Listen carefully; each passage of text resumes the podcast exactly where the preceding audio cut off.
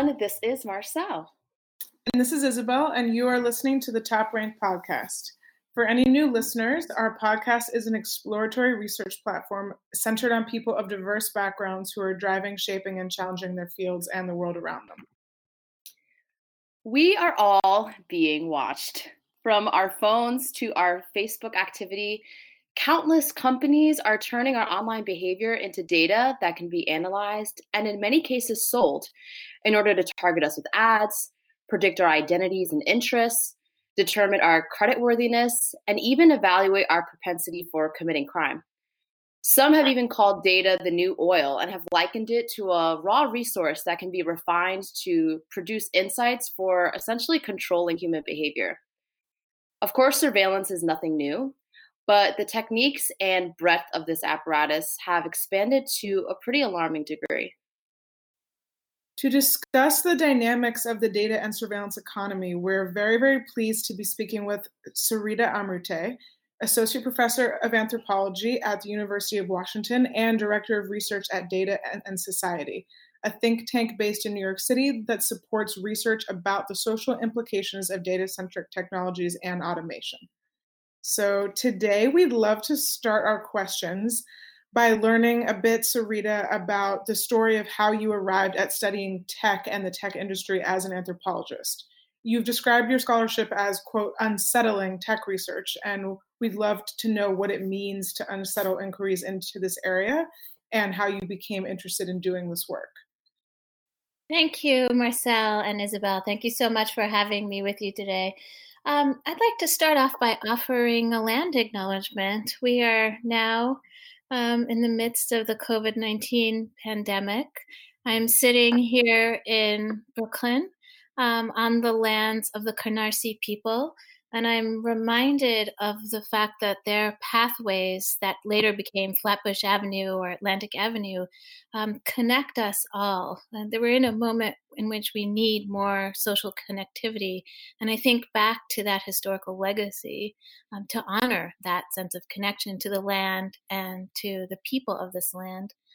Um, I also want, in this moment in particular, to honor the immigrants, those who came here in bondage and those who came uh, later, sometimes fleeing prosecution, fleeing poor economic conditions, and fleeing colonialism, who I think of every day. I think about how they make New York what it is. Um, among them were my grandparents who lived in Queens, who had a shop in Manhattan. Um, and when I think about my own work, it's often in the spirit of of my grandparents and what they brought to this city. Of course, I think about the immigrants who serve as healthcare workers in New York, who deliver things to our front doors. Um, all these Black and Brown people who are helping us through. And I want to think about them as I talk with you today. So, Absolutely. this question asked me on how I got to studying tech as an anthropologist it's amazing because I didn't really start off as a tech anthropologist. I started as an anthropologist of migration and the migrant experience. And I was drawn to anthropology in when I was in grad school in the late 90s and the 2000s because anthropology itself was experiencing this really interesting opening up and widening widening out. So, very for a very long time, since the inception of anthropology in the 19th century, anthropology really was the handmaiden, one of many handmaidens of colonialism. Anthropology was about white men going to the colonies, studying brown and black others, and bringing back knowledge that would help the rulers of empire rule the country better. And they were joined in this enterprise by biologists, botanists, linguists, surveyors, missionaries, medical men who were st- steeped in eugenics and race science, who all set about learning about the colonies in order to rule them and the people of the colonies. As Marcel, you know this story really well, but um, it's one that bears repeating. And I think anthropology after that colonial experience did begin to wrestle with the legacies of race science, eugenics, and anthropology's place in it, first in the 20s and 30s through the work of Franz Boas, uh, and then Zora Neale Hurston, St. Clair Drake, and Ella Deloria. But but even after that moment, um, Zora Neale Hurston, Ella Deloria, they were largely written out of the discipline of anthropology. And anthropology kept being about white men, mostly, increasingly women, going to places they thought as savage and understanding those people as a mirror to themselves.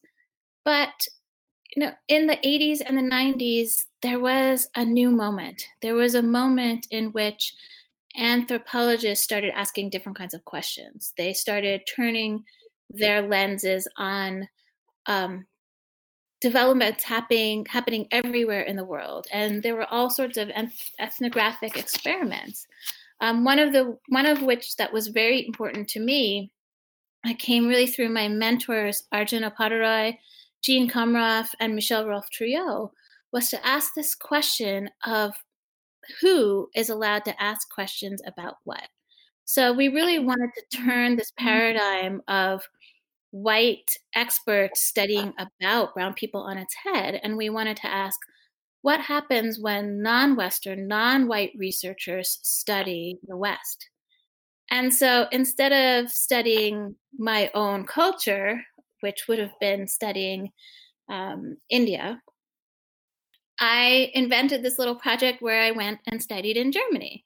And it was a very strange experience. My expertise on German thought, German culture was continually questioned, even though I'm fluent in German, which is a skill I just I picked up through studying the language. It's it's pretty close to English, so it's really not that hard to learn.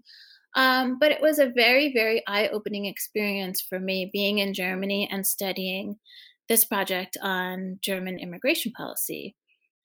And so it kind of happened that that immigration policy I was studying, which at the time was somewhat obscure, became really, really important in the tech industry. So it was a specific visa regulation to get part time workers to Germany to work in tech, mostly in coding or debugging projects.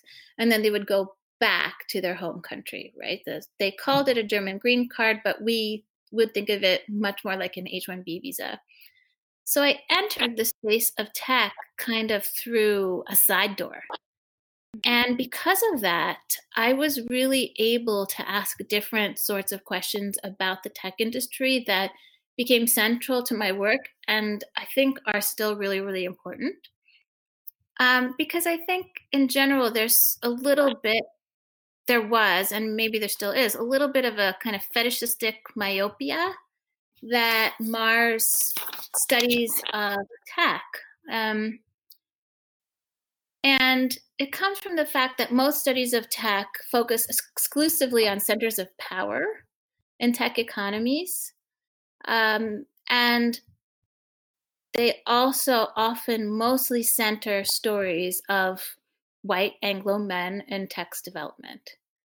So when I talk about unsettling tech research. And that term unsettle is something I learned from two other anthropologists, uh, Yarimar Bonilla and Jonathan Rosa.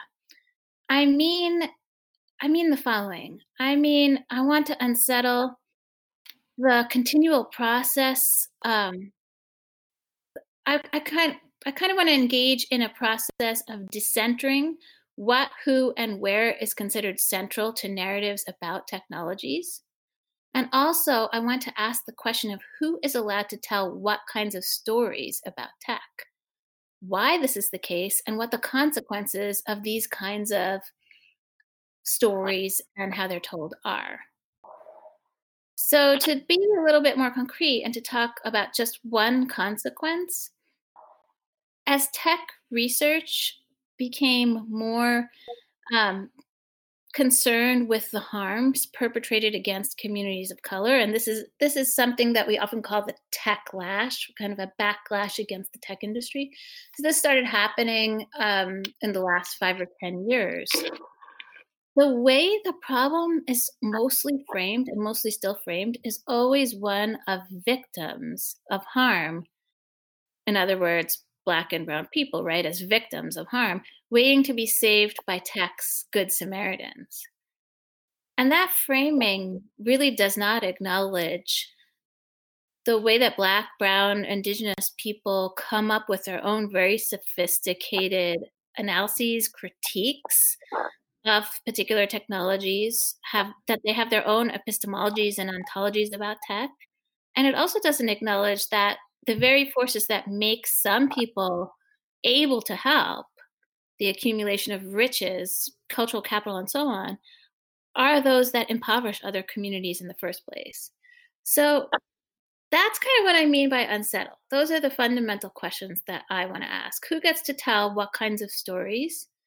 And what mm-hmm. other kinds of stories are out there that aren't being told about the tech industry? I'm curious, like as a as a follow up to that, if, if you could maybe talk a bit more about your research in India, which oh, I mean, your research in Germany, which became um, your first book, Encoding Race, and Encoding Class. Can you talk a bit more about what that what that study was about and i guess how uh, the idea of unsettling perhaps was woven into your approach and your research methodology and your analysis of um, tech workers in in germany yeah the book um, you know as you both know writing is not something that just happens. You sit down your desk at your desk one day and suddenly this thing pops out. It's a labor of love for sure. Don't we wish? Don't we wish that that happens? It just like yeah, popped well, out, just fully formed.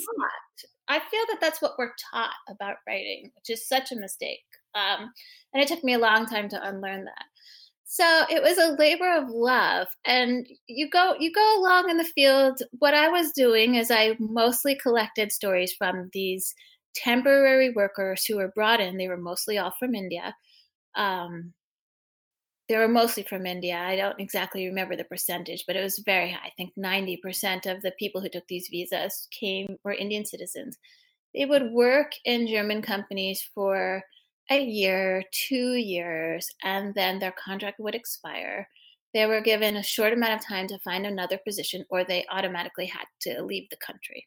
They were mostly young in their 20s, um, and most of them were from South India. So I spent most of my time interviewing the people who took those jobs. But as a good anthropologist, the interview always has to be contextualized. So I spent a lot of time with them, not in the office, but at home, in parks, on the weekends, because the office was a really scary place for them to be. I mean, their entire job was contingent on whether or not their bosses thought they should be kept on for the length of the particular project they were hired for, hired for another project. So they were pretty reticent to be followed around with an anthropologist at work.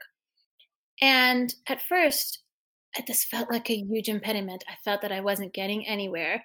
And of course, I did spend a lot of time in workplaces, but not the same workplaces where the central characters of my ethnography were working, right? There was always a kind of um, purposeful divide between those two parts of the research. But for a long time, I thought I had come back from the field, as it were, with nothing, with the with the Swiss cheese project, until I started going over my notes and realizing that so much of what was important to the people who I was speaking with and developed friendships and relationships with was happening outside of the office. I mean, this is the amazing thing about immigrants and thinking with immigrants. They are ethnographers of their own lives. So my notebook was just filled with their own work of trying to sort out this world that they had entered. And a lot of what they were trying to sort through was things like differential treatment in the office, um, why they were given certain kinds of menial jobs versus others, but at the same time, everyone in the office really wanted to get to know them. They wanted to ask them about Indian food and Indian culture. And this was a contradiction. This was a really big paradox. And we know from the literature now that we, we can think about this as a kind of post racial racism, the way in which race isn't ever directly confronted. Everyone has these really liberal values, but at the same time, if you look at the organization of labor, there's a clear hierarchy and a clear divide. And if you look at the ability, the status, right, the status question, the ability of people to stay in the country, also a huge divide there. So I ended up writing a book that did a few things that I still think are really important, and they were unsettling to the standard narratives about tech. One, I wrote a book that was from the perspective of the back end, back room workers, the grunt workers who do the debugging work, not the engineers who who write code that everyone recognizes and thinks of as a great contribution to the project. Um, secondly, I wrote a book about tech in which just as much, if not more, of the action and the narrative and the storytelling is happening outside of tech offices. So I moved away from fetishizing the technology itself and I tried to think about the people working in these offices as people with complex and rich lives. And three, really importantly, this is something I carry out throughout my work. And I think this has changed since the book came out. But at the time when most people thought about tech or the tech industry, data, algorithms, programming, it was all completely disembodied. It was as if thinking about the digital meant that we could no longer think about embodied material conditions of life. But for these workers, they were confronted with their their very you know corporeal material stuff every day when they stepped in the office and someone asked them a question about uh, you name it why indians worship worship monkeys what the color red means. There was no getting out of the body for them. And so rather than thinking of that as a deficit or only as a deficit i try to make that embodied thing part of the argument, part of what we want to learn about tech worlds is how they come to how different ideas about them, how different infrastructures come to reside in differently shaped bodies. Yeah, I mean, I think it's really, really important and super powerful how you engage with power, labor, migration, all is central to, yeah, understanding how the tech industry works and and operates and how people are actually living out and playing out the materiality of their lives in these spaces. And i think it's this point you bring up too about this uh, in disembodied way that you know tech is spoken about i, I guess in like popular discourse. What i guess leads us to our second question um, which is to these these very ideas about like big data and algorithms and AI. These are terms that are coming up so frequently in just like the media in general. Um, but you know, even I, I mean, for me, even these terms are are something that are continue to be somewhat confounding um, and not clear, especially for those of us who don't work directly in tech. So we were wondering if you could if we could maybe step back a bit and if you could help us define what these terms like big data and algorithms mean and in what ways does your scholarship engage with these with these terms? Yeah that that is such a profound question because i don't think it's an accident that the terms are confounding. Just to, to start with big data big data is confounding because it's both a description of classifying and sorting projects but it is also uh, to your research marcel it's a it's a marketing term. So right. it becomes super capacious. It's a catch-all that's used to describe. It's actually performative. It does certain things in the world when you say big data and it's it's not a very good term honestly because this is something that danah boyd and kate crawford have pointed out in a good article on this. It's not the size of the data that's the big.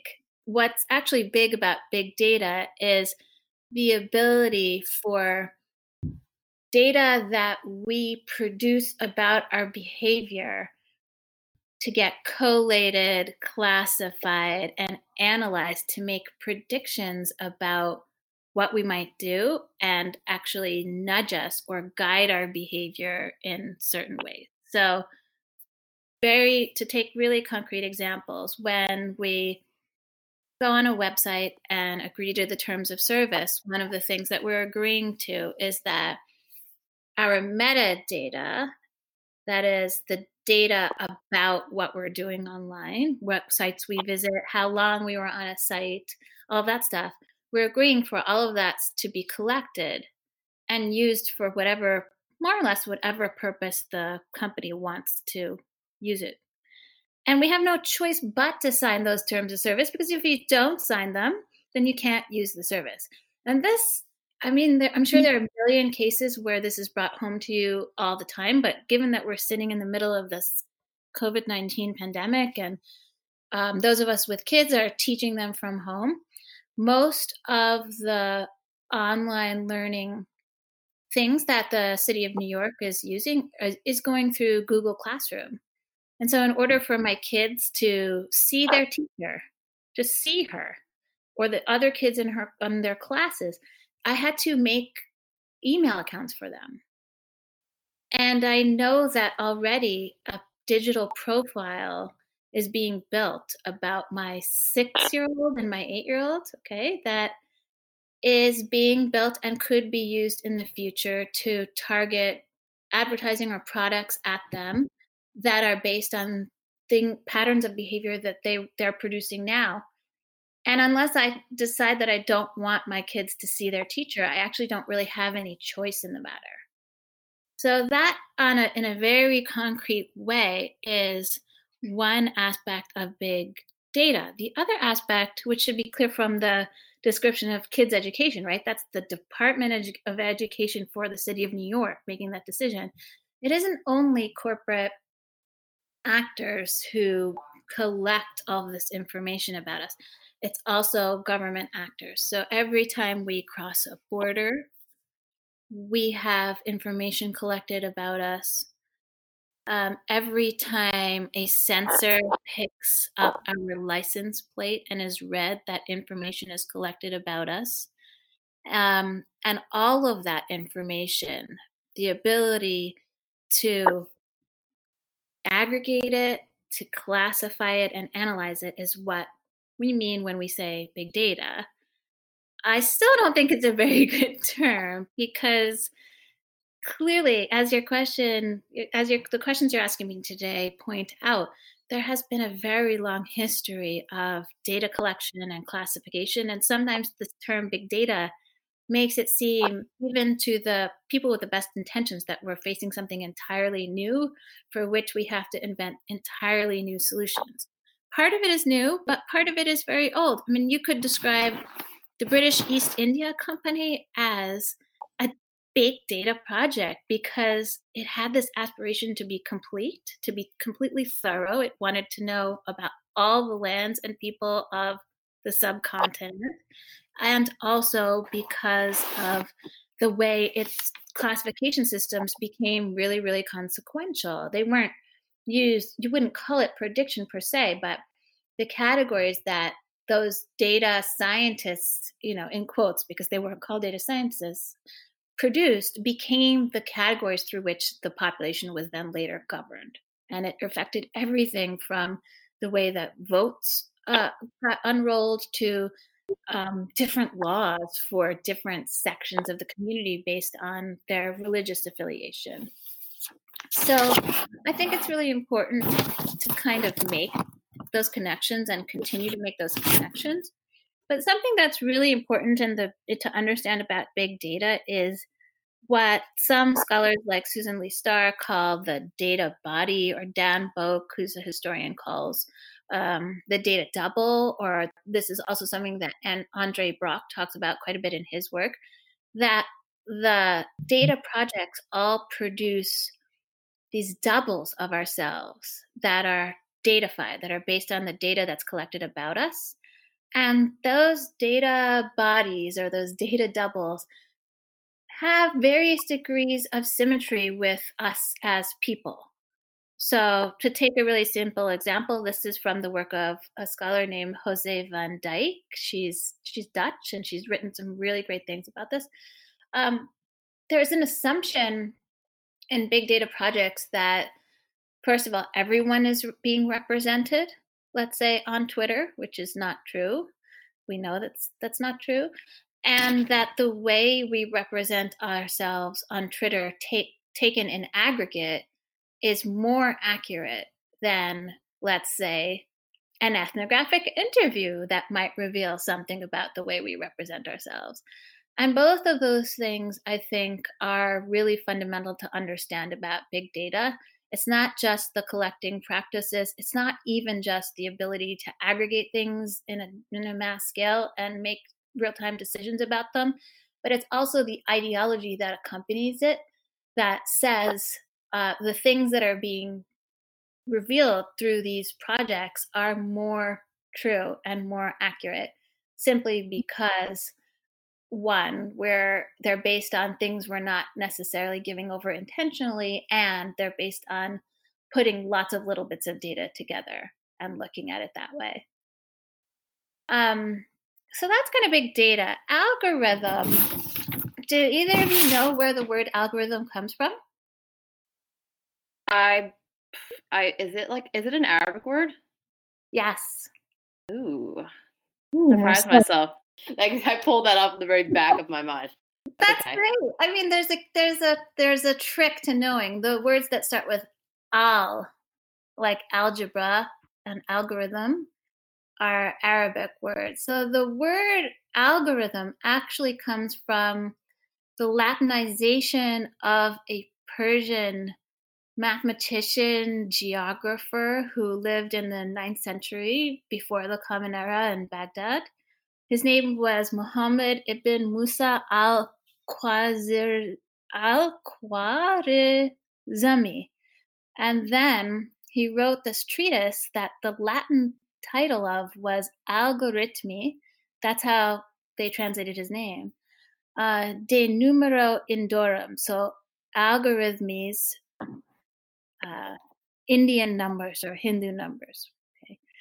So I I really like to start off and think through that example of where we get the word algorithm because it's an example of these hidden, erased histories that need to come back into the story of what we understand these technologies to be, but maybe even more importantly, what these technologies could be. And so when I when I say when I ask where the term algorithm comes from, I'm not really interested in putting forth a notion of heritage or a kind of contest to see which culture invented what, right? That it, it quickly devolves into that, oh, the number zero comes from India, oh, algebra comes from from the Arab speaking world.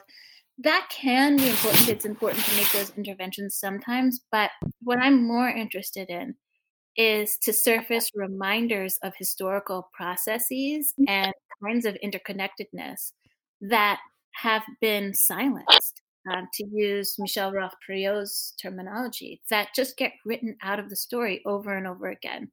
What are algorithms today? Well, what they really are are a set of instructions to solve a particular predefined problem. Um, so the algorithm is important in my work because it always ties back to me for me to a larger set of concerns about governance and governmentality, which we can understand as to ha- how conduct of people is guided. And what I think is that, or what I've posited in some of my work, is that we've shifted a little bit from a kind of conduct that focuses on telling people what to do. Um, if you think about what school was like, probably for you and me, it was a lot of being told what to do. Um, but we've shifted quite a bit from that in many places, although not everywhere, to writing underlying instructions that are often not seen that govern how we can or cannot act. So, to think of a really simple example, and this comes out very clearly in Ruha Benjamin's writing and Sasha Costanza Chock's writing as well.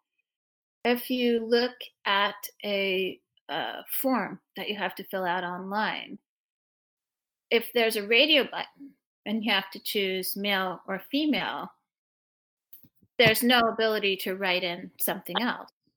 Or even when as in Facebook, you can choose lots of other sexual identities, gender identities on the back end. And I didn't know this until I read about it uh, in Sasha Costanza-Chock's work. On the back end, Facebook has made the decision to still classify you as male or female. So that's a really good example of an underlying system of governance that's not visible to us, but is still doing the work of conducting our behavior online. The most interesting thing to me about algorithms is that those mm. uh, those sets of instructions for how to deal with information or bodies or whatever, they can be tweaked and they can also adapt based on the information coming in. That's what is now called machine learning. So my work engages again with the question of algorithms in a kind of sidelong or a skewed, unsettled way. I'm interested in surfacing the hidden histories of the algorithm. And I also am interested in thinking through what has changed overall and what we think is normative or normal when it comes to how we should be governed. So, what is algorithmic thinking? What is that all about? How does it apply much more widely than any particular algorithm and how that algorithm is deployed? So, for instance, it seems to me that by and large, we think that decisions should be made through the collection, sorting, and classification of data on the one hand, and through a set of processes that order them, in other words, the algorithm on the other. But thinking that decisions should be made in that way, which is kind of a tech- technocratic way of doing them, completely brackets out the question of politics, right? The question of how do we make space for different modes of organizing the collective? How do we ask who gets to speak? How do we get asked what the choices are in any operation and why they're written in that way? That gets bracketed out, bracketed out when we think that algorithms or data sets are necessarily without politics or neutral or whatever the language is, better at finding out what's true and accurate we completely sideline and get out the questions of who gets to make those decisions, who gets to ask the question, who gets to decide what our choices are. And of course, that's just doing politics by other means. So I think that's kind of how I engage with those concepts. So, Sareeta, you point out in particular, and I'm going to quote you here actually, that most algorithms sort and classify in the background with literal with little oversight into their operations. Algorithms working over time can produce latent variables, correlations that are taken to be meaningful, even though these variables were not built into the algorithm in the first place. So, we're wondering if you could talk a little bit about this. Again, this is kind of a term, algorithmic bias, that I feel like gets thrown around a lot without a lot without much like technical explanation of what it really is. So, how can computational systems like like algorithms become biased? and how does such bias manifest in how technology is deployed? Yeah, believe it or not, that's almost an easy question compared to the last ones. So uh. algorithmic systems can become biased in several different mm-hmm. ways. One, a really important way is what is going into the algorithm. So if the data that's being collected already have biases in them, and this is true about most of our public service data. You could think about data about welfare, data about health. Most of them have known biases in them. And if that data is being used to make other decisions, the biases will continue. They can also get amplified.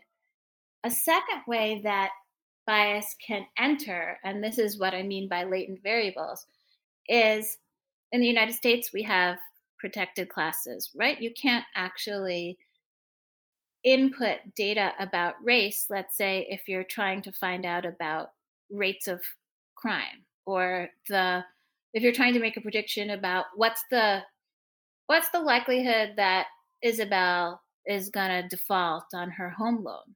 Race can't be a variable in this. But what an algorithm will do is that it will find the solution with to any problem you set it in any way that it can surface a pattern. So, what it might start doing is that it will start using zip codes. It will start surfacing this pattern that people in 11215 default on their home loans with a high percentage. Now, if it happens that 11215 is a predominantly Latinx neighborhood, it is going to make a correlation between race and rates of default. And then, and here's the really important part use that correlation to decide who should be getting a home loan at what mortgage rate. So it is biased because even though it is not designed to use race to determine who pays what for their mortgages, it ends up tracking race.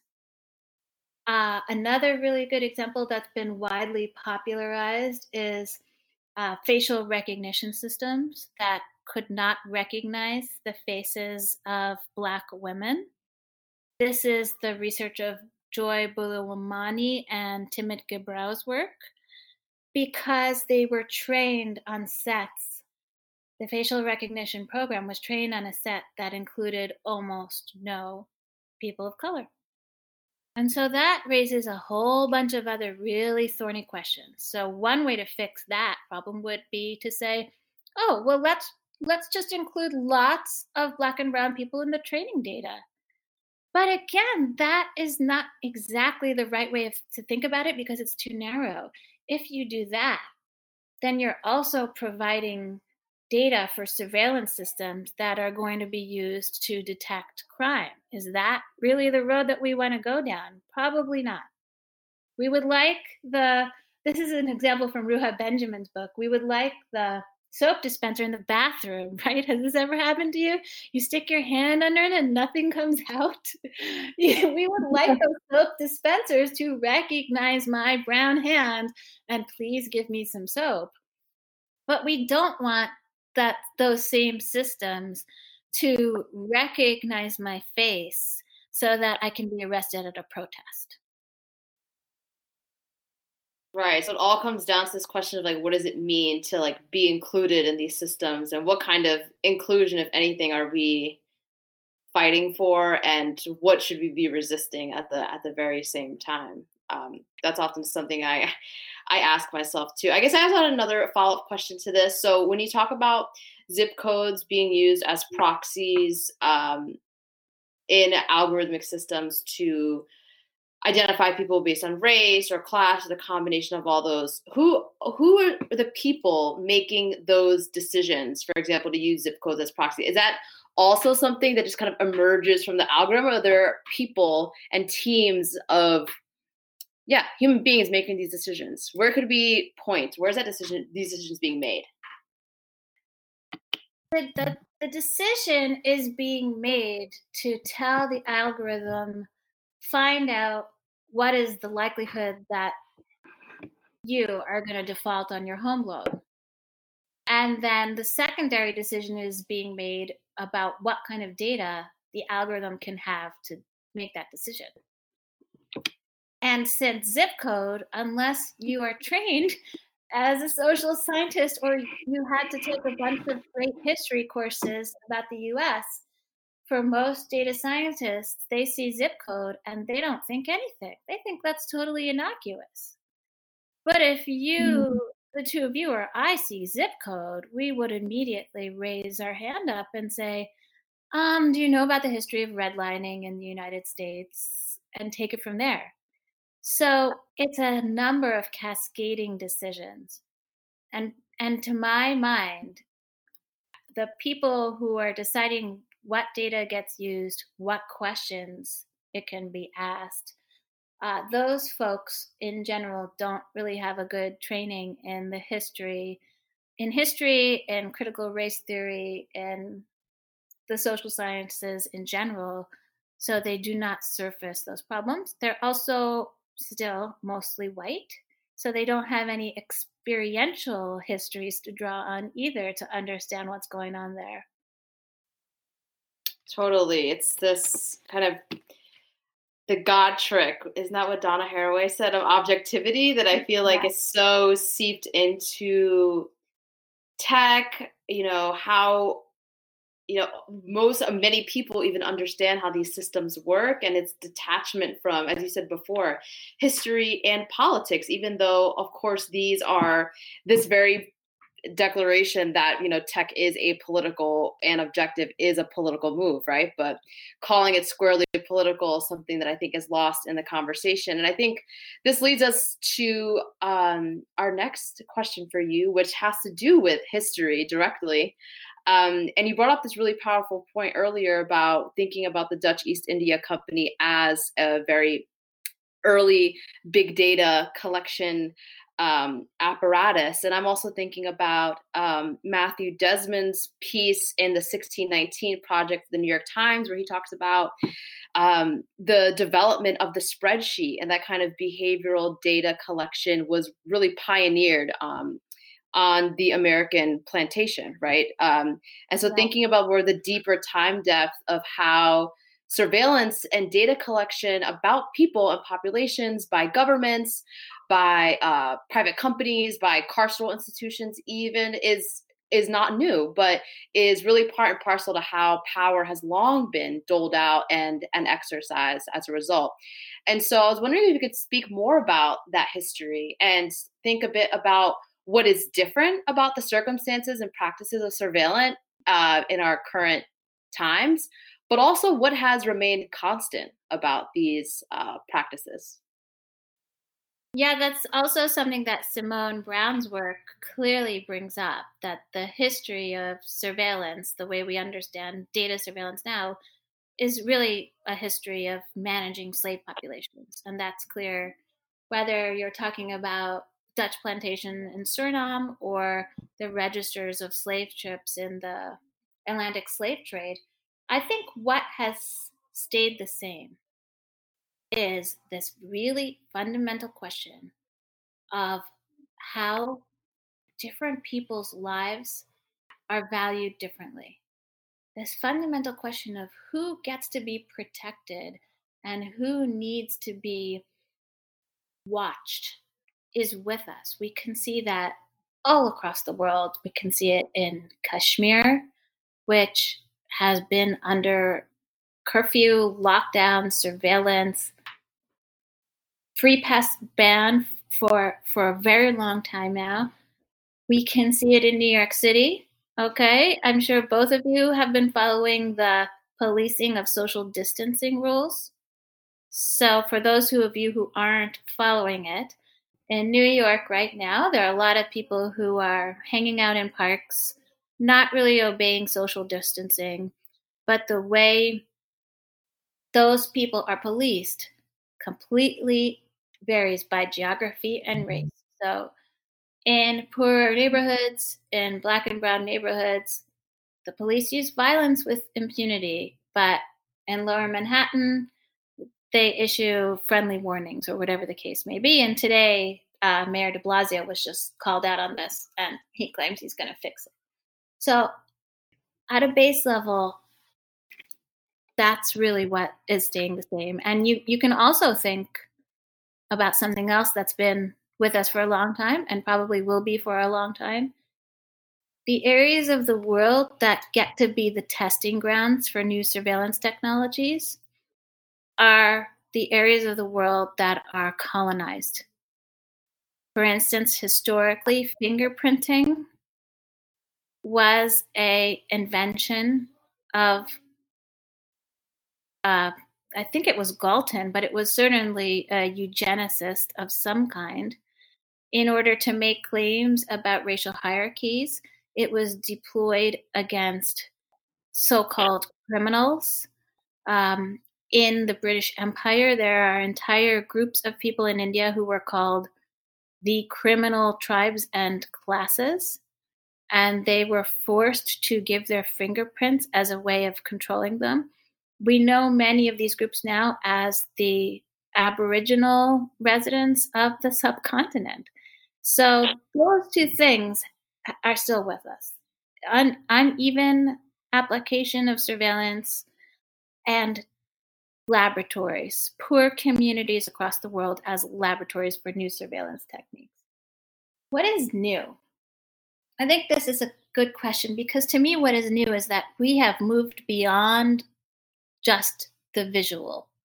We've moved way beyond that Foucauldian model of the panopticon, right? The word surveillance, it's, it's, watching, right? Veil is from watch. We we need kind of a new term because the apparati through which things can be recorded, they involve all the senses now. It's not just sight, it's also touch. There are, if you think about the whole community of wearables and what other applications of those might be, we can sense temperature, we can sense sweat, we can sense global positioning. All, all the whole range of our senses are now involved in, in capture as devices of capture. And so I think that raises these really, really new but fundamental mental questions about what is it okay to capture? And maybe even more importantly, when is it okay to capture things? And I think the COVID 19 pandemic is a perfect example of that. It is a time in which people are suggesting, and actually across the world, people are monitoring the temperature of workers coming in and out of offices. Um, when did we decide that that's okay to do? What's going to happen with all that data? Those are these big open questions that really haven't been resolved yet.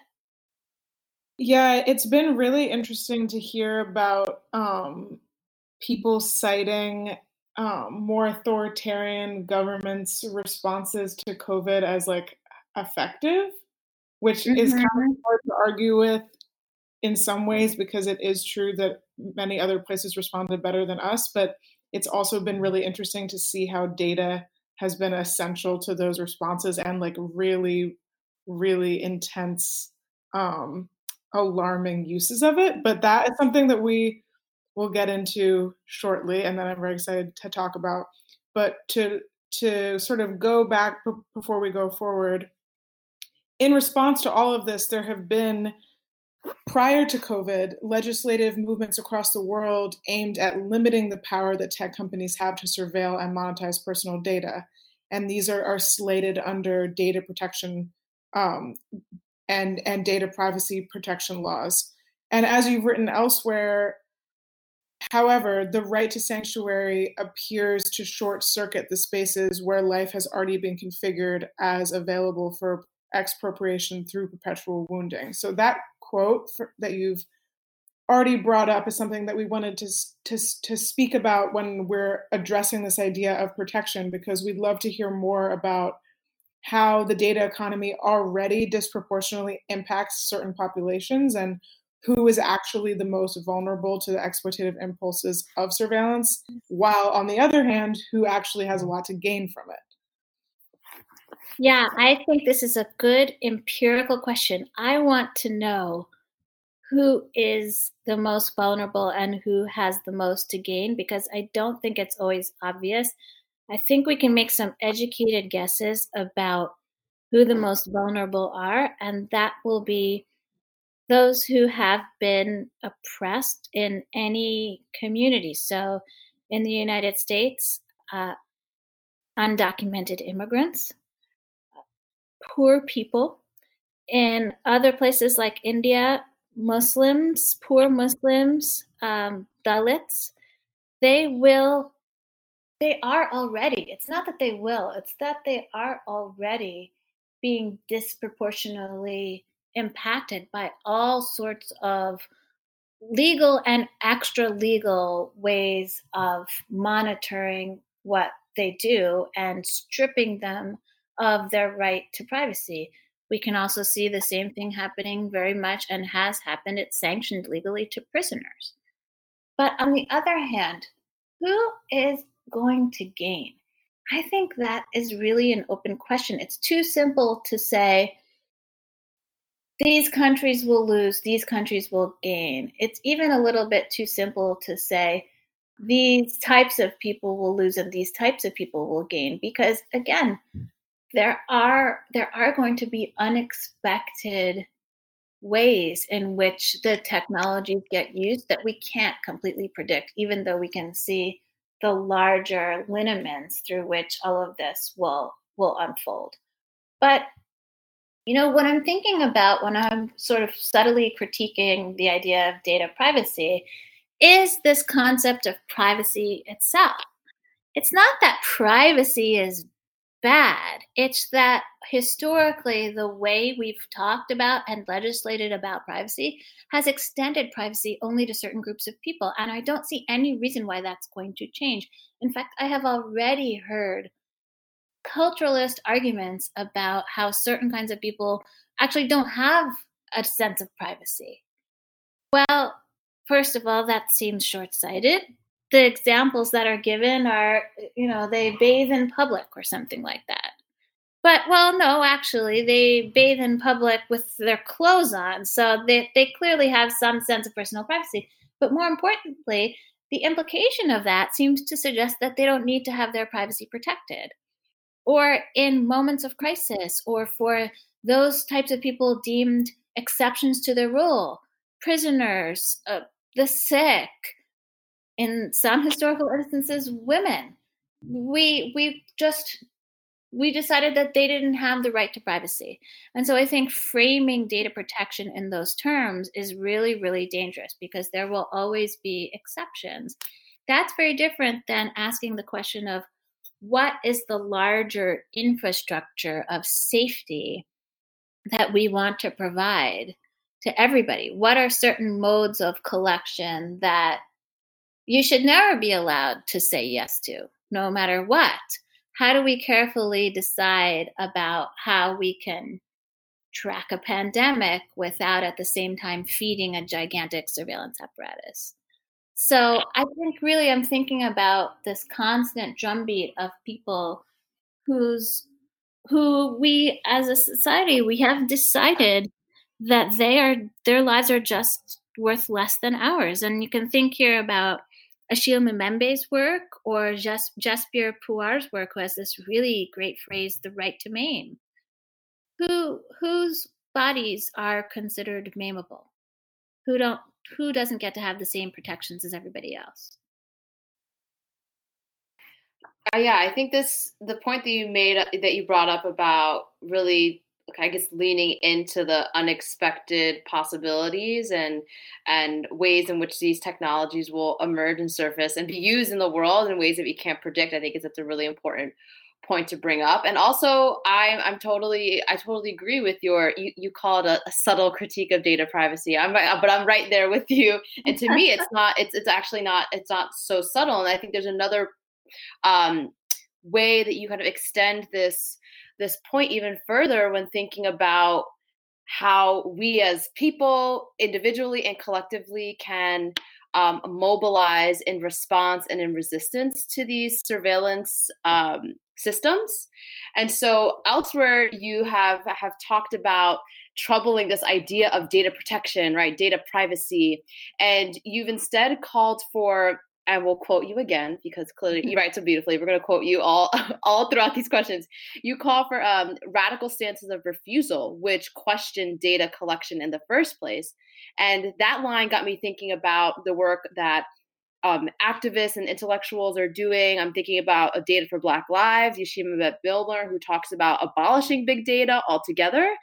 And so I was wondering if we could talk a bit more about what this type of refusal of data collection can look like in practice because you know you brought up uh, at the beginning of our conversation that oftentimes you know we kind of have to succumb to signing you know clicking the click wrap right in order to get access to these tech tech services that are most of our social lives and frankly speaking our identities are mediated through every day. So how can we what does refusal look like i guess? Um, and what can i guess we do on a practical level to challenge this idea of data protection as some data as something to be protected in such a way in the first place i yeah, I love the idea of abolishing big data because it does not mean abolish data. It because if we just go on the line of abolishing data, then then we won't have any thoughtful rubrics for how we want to sort and classify information. But what abolishing big data means to me is to ask questions about who the data is for, what questions it's designed to answer, and in whose service those questions are being asked. So, recently at Data and Society, we had this amazing speaker come through named Kenyon Farrow, who made this really good point about health data. Well, it's it's clear that we weren't getting information about COVID-related deaths and race, and we needed that information. But he made the point that without accompanying that demand for information with the equally important demand for providing better services, what do we want to see happen? All we would do is give a justification for the increased surveillance of communities of color. And I think that's what I mean by refusal practically. Refusal really, for me, it comes from lots of places, but for me, it comes from the work of Audra Simpson, who's an indigenous scholar who wrote this amazing book called Mohawk Interruptus. And what she says there is that refusing to give information is not just a no, but it's actually a kind of yes. It's a yes to building one's identity, sense of self, sense of community around other values. So you're absolutely right, Marcel. Sometimes that refusal can look like harm, right? If you ever hear discourses about, well, why is that community doing that when this other thing would really help them a lot? That's what it looks like. But if you poke into that, if you dig a little deeper, there are other demands there. And I think it's the job of activists and scholars to surface and press for those other demands that's what I think refusal looks like in, in practice. It's not just saying, I don't want to be surveilled. That's a really, I think that's kind of a non helpful response. It's a very individualized response. It then will depend and produce an entire industry for which we pay not to be surveilled. That's, that's already happening. Um, and then some people won't ever be able to do that. Instead, saying, I don't want this type of question being asked about me in my community but there's this whole other set of questions over here that we really want answered. That's what i think it needs to look like. Well this is definitely the a prime time for making demands for mm-hmm. changes and, and for different kinds of care and responsibility especially in the face of data being collected. So i think that to to sort of wrap up this conversation, it would be great to talk actually about COVID. And I mean, this crisis has brought into even more stark relief the entrenched social inequalities that we have come to unfortunately take for granted as you know quote normal. And it has also uncovered the fact that under the auspices of racial capitalism, some lives are always considered more expendable than others. So, for example, with regards to COVID, Apple and Google have recently teamed up to, to develop a contact tracing app um, mm-hmm. as a tool that can be used to stop the spread of the virus. So, and I mean, as I said before, I've heard about similar technologies being used in Singapore and a few other places. So, could you talk more about the surveillance measures that are being implemented right now and you know how apps can be used um, maybe to ensure public safety and health without compromising personal data or further bolstering big tech power? Like, are these things mutually exclusive?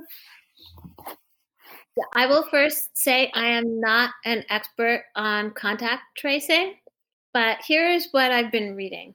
So, what I've been reading about is a couple of things. One, it is possible to use cell phone data in an anonymized, randomized way there's a scholar, I think he's at the University College London, named Michael Veale, who developed a way that phones, you, I think using Bluetooth, emit random patterns, and then a uh, and then you can trace whether two phones have been in close proximity with one another and alert those people that they have if one of those people comes down with COVID. So that's a way to use the phones that completely protects the privacy of the people with the phones. It does not require names, it doesn't require location data, any of that stuff. Of course, there's a problem there because it relies on people having the most up to date, lovely working cell phones. So already there'll be whole swaths of populations who, who just wouldn't get the information. Secondly, in the Indian context, where a similar app has been rolled out called Aarogya Setu, it's very similar to Singapore's TraceTogether. Um, there are other modes of collecting data using cellular tower data, which isn't as granular, but that it also also doesn't target individuals. So I think on the one hand, there are probably other kinds of tech solutions out there that we need to grasp for and that can only happen if we get out the, of this really, really harmful binary of either we protect your privacy or we keep you safe from a pandemic. We need to get out of that binary. Um, secondly, on the question of the surveillance measures being implemented at this time, I think what we're seeing is that yes, surveillance measures are being implemented. If we don't want those surveillance measures to be implemented, I think we need to surface, first of all, ask different questions. And second of all, surface actual evidence about what is helping pandemic spread that's not relying on boosterism by makers of these contact tracing technologies. I mean, one thing I read in the paper today is that um, during the HIV epidemic, there were contact tracers in New York. This is before the era of cell phones. I'd like to know, I'd like some historian to tell me how they did their work. I'm not saying we have to go back to pen and paper, but I'm saying that there might be lessons to be learned from the HIV crisis that we that we could use in the current moment. And finally, to the question you were asking before about refusal, there are lots of other harms going on. I'm not saying that the COVID pandemic is not important, if not the most important harm, but there are lots of other harms going on, and I want equal attention paid to them. For instance, the one that I'm tracking really closely right now is um, racial attacks, hate speech against Asians because of this whole rhetoric about the Wuhan flu, the Chinese flu, and all of that. So, in addition to thinking about protecting our privacy, I mean, what are the other kinds of harms that are un- happening under the guise of COVID that we also need to be vigilant about? So, that's I, I don't think that was a very satisfying answer to your question because I don't I'm not expert enough in these fields, but at least from what I've read, there are definitely ways to contact trace and maintain protections there's definitely the encroachment of a giant surveillance infrastructure that needs to be vigilantly fought against, largely in the courts. And then there are definitely issues that are just being swept to the sidelines because of a very narrow focus on this one particular issue. That's kind of how I would parse it. I think that's a great answer, especially because um, I think that a big sort of just like ontological shift that people need to make, including myself, is is realizing that it's not one or the other. It's not reducing the contact of of the virus or having privacy, and that we have to be able to think more creatively about what a middle ground might entail. But thank you. Yeah, thank you.